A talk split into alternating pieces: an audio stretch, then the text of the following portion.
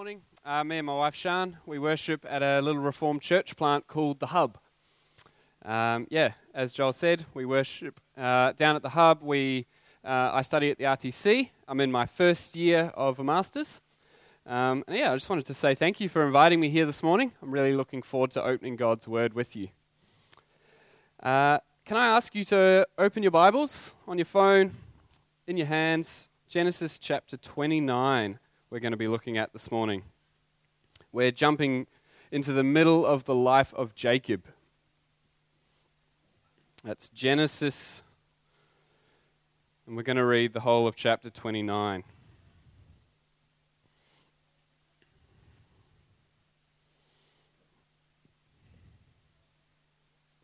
Genesis 29, starting at verse 1.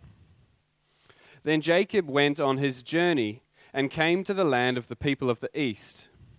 And he looked. He saw a well in the field, and behold, three flocks of sheep lying beside it, for out of that well the flocks were watered. The stone on the well's mouth was large. And when all the flocks were gathered there, the shepherds would roll the stone from the mouth of the well and water the sheep, and put the stone back in its place over the mouth of the well. Jacob said to them, My brothers, where do you come from? And they said, We are from Haran. He said to them, Do you know Laban, the son of Nahor? They said, We know him. He said to them, Is it well with him? They said, It is well. And see, Rachel, his daughter, is coming with the sheep. He said, Behold, it's still high day. It is not time for the livestock to be gathered together Water the sheep and go pasture them. But they said, We cannot until all the flocks are gathered together and the stone is rolled from the mouth of the well. Then we water the sheep. And while he was still speaking with them, Rachel came with her father's sheep, for she was a shepherdess. Now, as soon as Jacob saw Rachel, the daughter of Laban, his mother's brother, and the sheep of Laban, his mother's brother, Jacob came near and rolled the stone from the well's mouth and watered the flock of Laban, his mother's brother. Then Jacob kissed Rachel and wept aloud. And Jacob told Rachel that he was her father's kinsman and that he was Rebekah's son. And she ran and told her father. As soon as Laban heard the news about Jacob, his sister's son, he ran to meet him and embraced him and kissed him and brought him to his house. Jacob told Laban all these things. And Laban said to him, Surely you are my bone and my flesh. And he stayed with him a month. Then Laban said to Jacob, Because you are my kinsman, should you therefore serve me for nothing? Tell me, what shall your wages be? Now Laban had two daughters. The name of the older was Leah, and the name of the younger was Rachel. Leah's eyes were weak, but Rachel was beautiful in form and appearance. Jacob loved Rachel. And he said, I will serve you seven years for your younger daughter Rachel. Laban said, It's better that I give her to you than that I should give her to any other man. Stay with me. So Jacob served seven years for Rachel, and they seemed to him but a few days because of the love he had for her. Then Jacob said to Laban, Give me my wife, that I may go into her, for my time is completed. So Laban gathered together all the people of the place and made a feast. But in the evening he took his daughter Leah and brought her to Jacob, and he went into her. Laban gave his female servant Zilpah to his daughter Leah to be her servant. And in the morning, behold, it was Leah. And Jacob said to Laban, What is this you have done to me? Did I not serve you for Rachel? Why then have you deceived me? Laban said, It's not so done in our country to give the younger before the firstborn. Complete the week of this one, and we will give you the other also in return for serving me another seven years. Jacob did so and completed her week. Then Laban gave him his daughter Rachel to be his wife. Laban gave his female servant Bilhah to his daughter Rachel to be her servant. So Jacob went in to Rachel also, and he loved Rachel more than Leah and served Laban for another seven years. When the Lord saw that Leah was hated, he opened her womb, but Rachel was barren. And Leah conceived and bore a son, and she called his name Reuben, for she said, Because the Lord has looked upon my affliction, for now my husband will love me. She conceived again and bore a son, and said, Because the Lord has heard that I am hated, he has given me this son also. And she called his name Simeon. Again she conceived and bore a son, and said, Now this time my husband will be attached to me, because I have borne him three sons. And therefore his name was called Levi.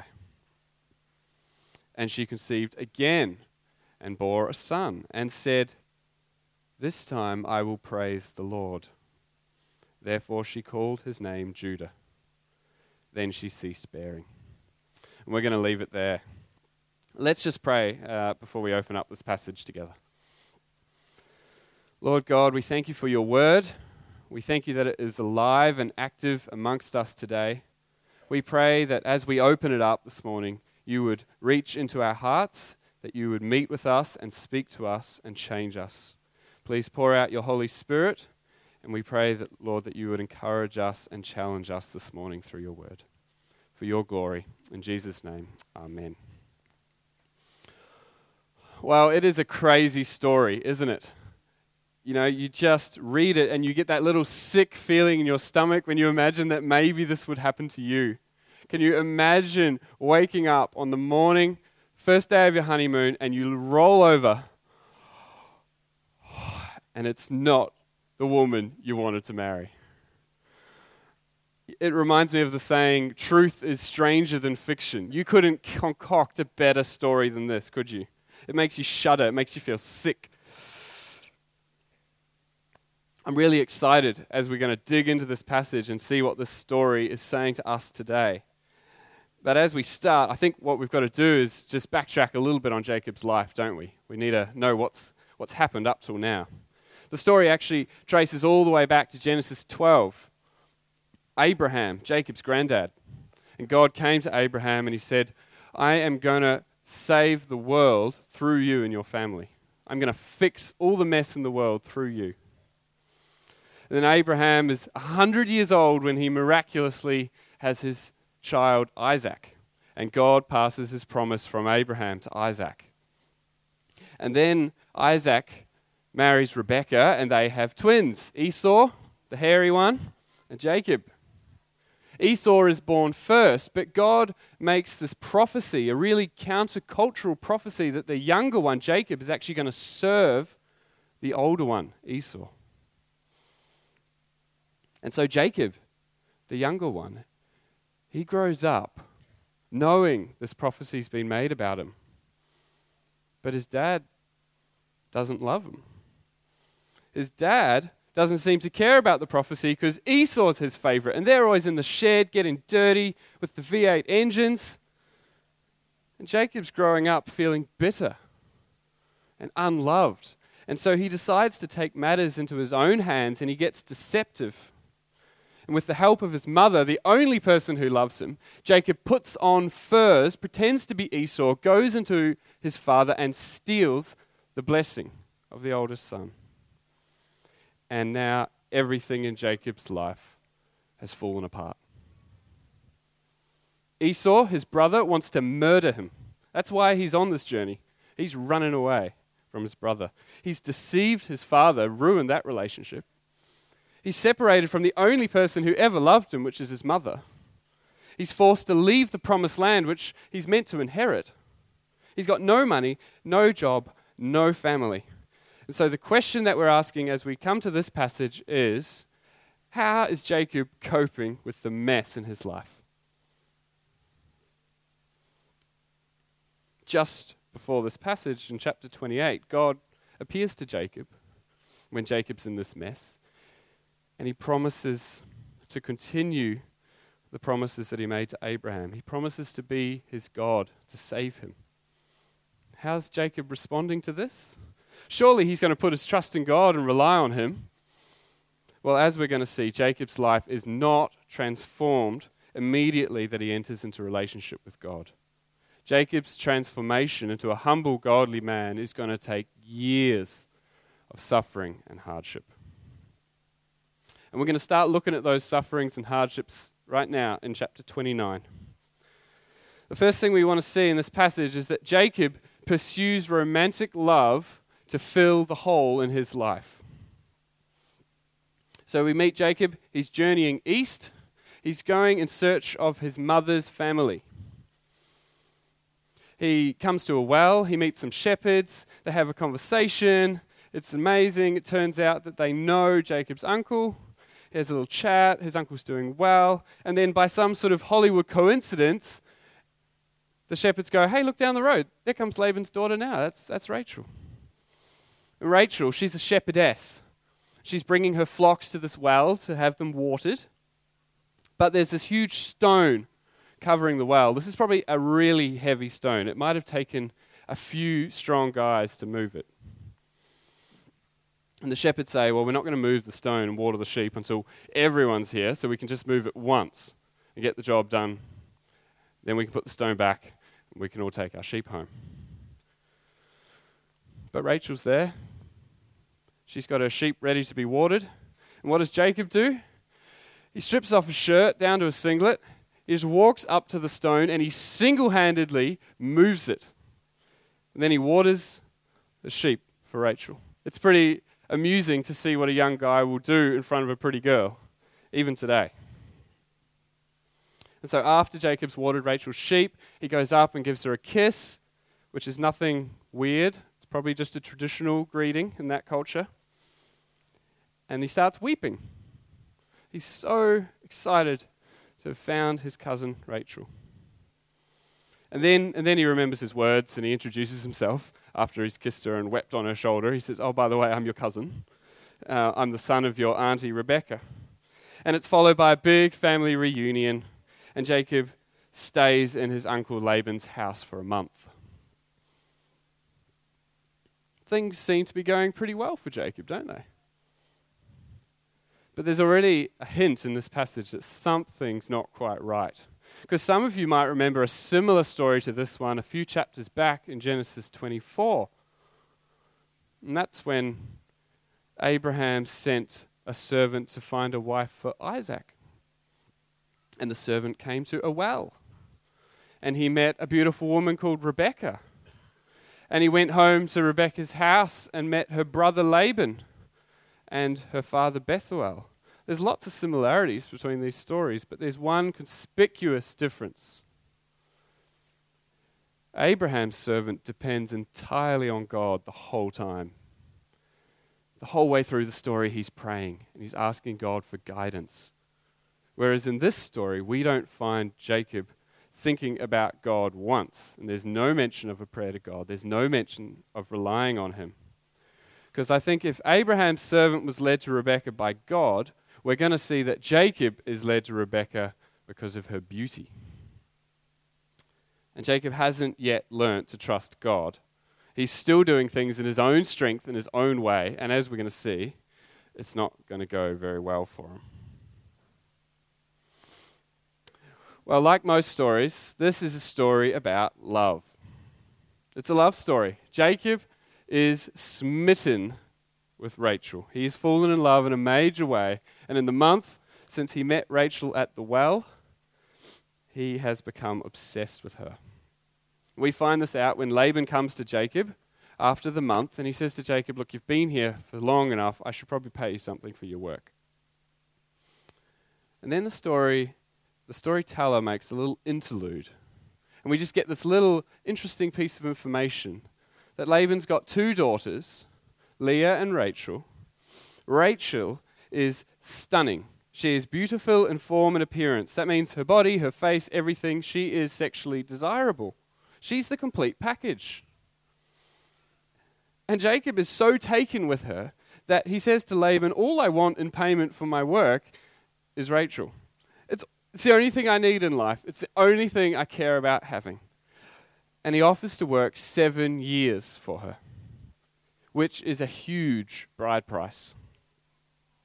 Historical evidence tells us that a shepherd probably earned about 10 shekels a year. So Jacob's offering 70 shekels.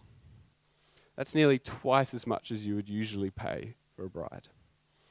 It's the offer of a man who is smitten. So smitten that the years seem to pass like a few days.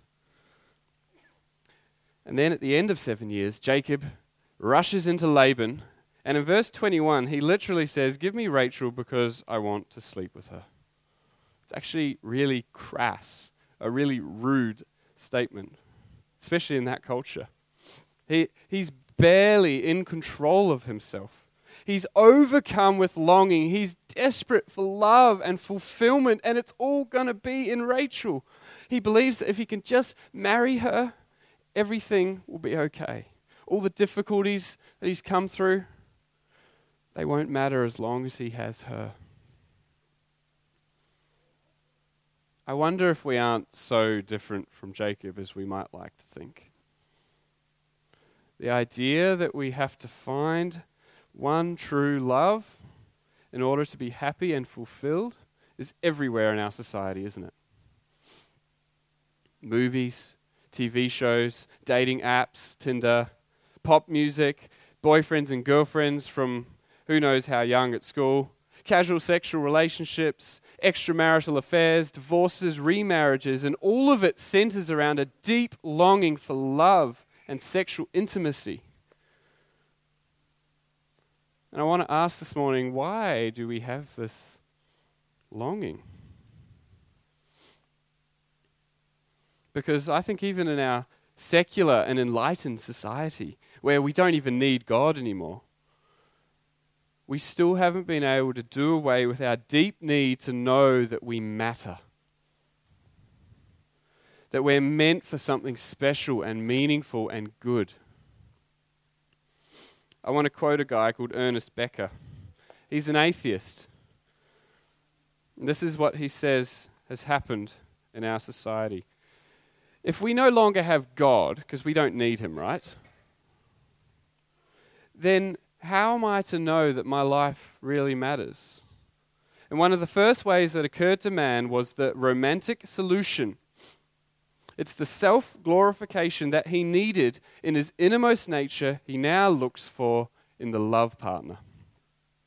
The love partner becomes the divine ideal within which to fulfill one's life. What is it that we want when we elevate the love partner to the position of God? We want redemption, nothing less. We want to be rid of our faults, of our feeling of nothingness. We want to be justified to know that our creation has not been in vain.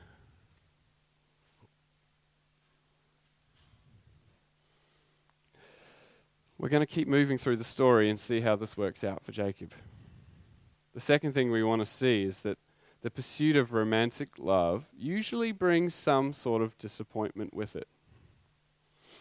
See, the wedding day finally arrives for Jacob, and there's a ceremony and then there's a big feast in the evening, which is probably code word for drinking party.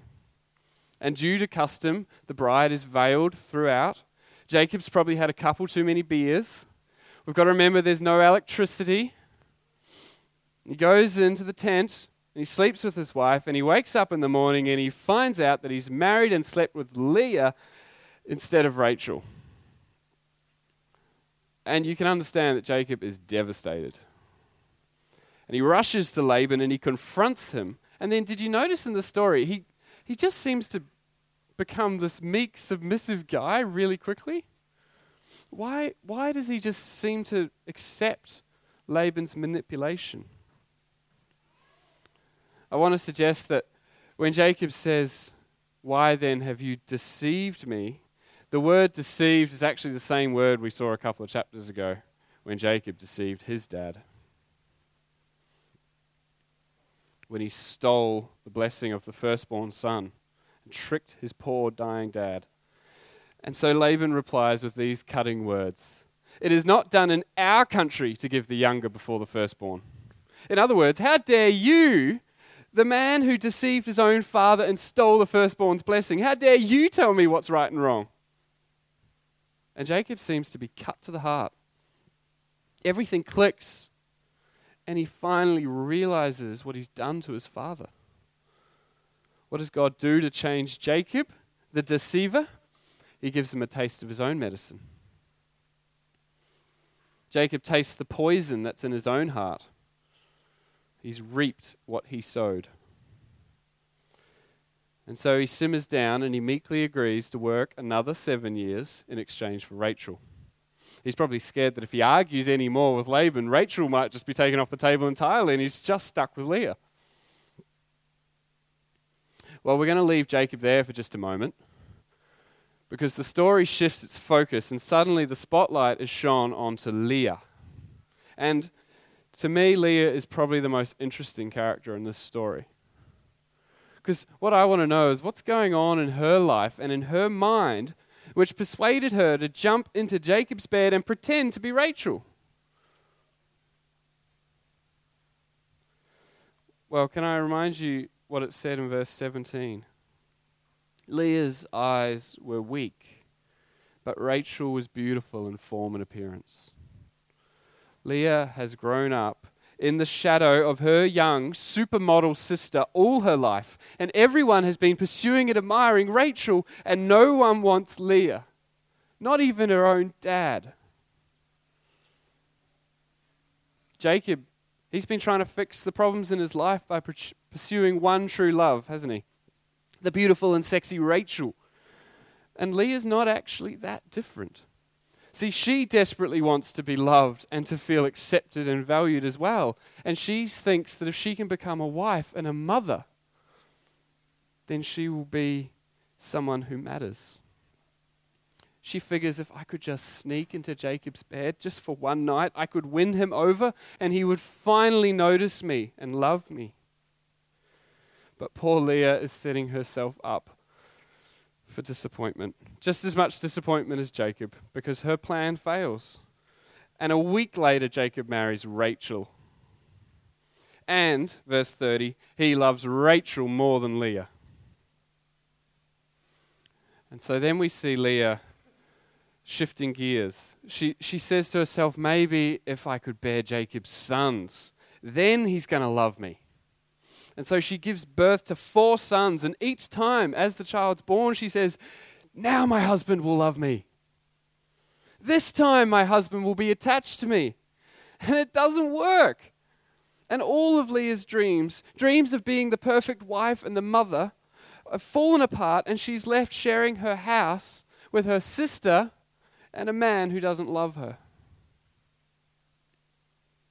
And at this point in the story, I think the messiness just becomes hard to process, doesn't it? You'd be excused for asking Is God actually endorsing the actions of this messy family? Why does he seem to allow this polygamous marriage? Well, first, I think it would be a mistake to say that just because there's polygamy in the story, that God is saying it's okay. Because there are a lot of terrible things in the Bible. And just because they're in the Bible doesn't mean they're approved. Secondly, we know right back in Genesis 2 that God designed marriage to be only between a man and a woman. And third, Genesis gives us a pretty clear picture of what happens when you have more than one wife. Because all the polygamous marriages in Genesis actually end in disaster. There's Abraham with Sarah and Hagar. There's Lamech with Adah and Zillah. And then there's Jacob with Leah and Rachel. And they all result in favoritism and broken relationships.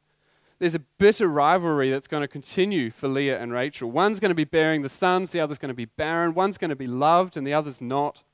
Genesis is very clear, I think, that polygamy is a terrible idea. God is not endorsing the messy actions of this family what he is doing is he's showing us the consequences of taking a good thing, like romantic love, and making it into a God thing. The consequences of taking a good thing, like romantic love, and making it into a God thing. Romantic love can't handle the expectations that we so often place on it. Your spouse or the spouse that you're one day hoping to find can't redeem your life. Why? Because your partner is just as sinful as and imperfect as you. And if your spouse is meant to be your savior, the one who makes you feel like you matter, like your life matters, but your spouse is a sinner just like you, then every weakness and failing of your partner becomes a direct threat to you and a threat to your happiness. For those of you who are single at the moment, this might be something that you need to hear. If you're holding up romantic love and saying, This is going to fix my life, this is what I need, this is what I'm missing, then you're setting yourself up for disappointment. You're looking to marriage to do something that it wasn't designed to do. How do the characters in this story deal with their disappointment? How do you and I deal with our disappointment? Some of us just keep repeating the cycle. We're just endlessly searching for the one. It consumes us, it consumes our time and our money and our conversations and our virginity. It, it takes over our lives. Others of us become disillusioned and bitter. We just conclude that everything is hopeless. I was once a barista at Gloria Jean's. Um, I was working there um, well when I got engaged. I came into work one day and and one of my middle aged customers found out that I just got engaged. And he just sat me down. He was dead serious and he just said, Don't do it. It is the worst thing you could do with your life. He'd been divorced twice.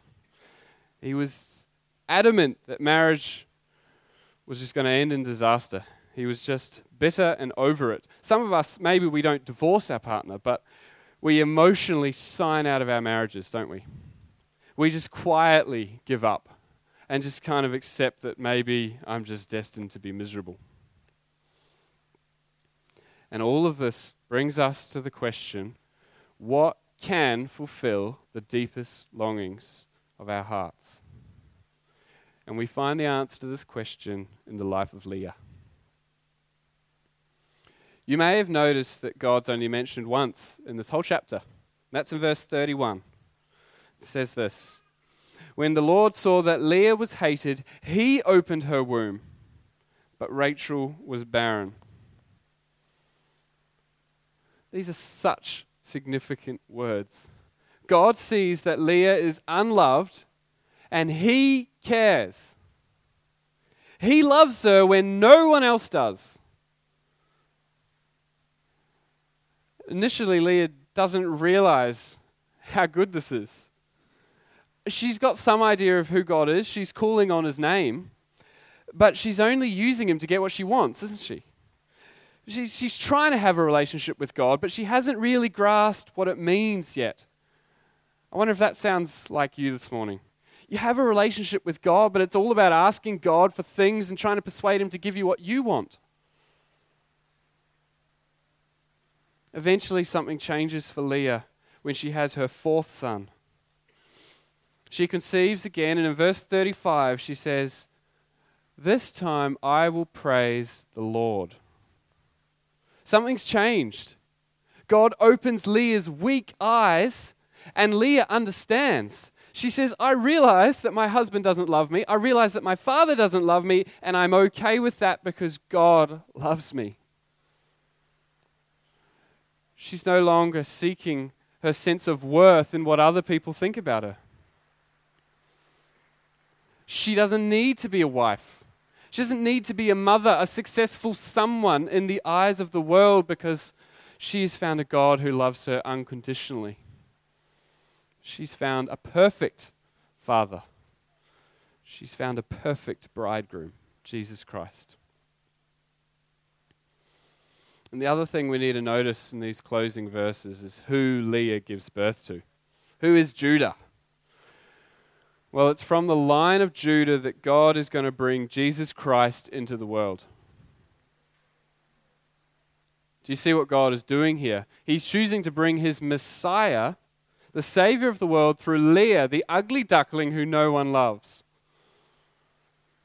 And so, not only does God love Leah when no one else loves her, but He chooses to do amazing things through her. Friends, this is the gospel. God became weak and humble. He became the son of Leah for us. He humbled himself so that we could find true love, so that the deepest longings of our hearts could be satisfied. God isn't in your life to help you find what you need, He is what you need. And God's love isn't something that you have to be beautiful to receive. It isn't something you have to be popular to receive or successful. Jacob didn't have to get his life together so that God would love him. Quite the opposite. God's love is for failures. People who fall on their knees and realize that they have nothing, and that they can't save themselves.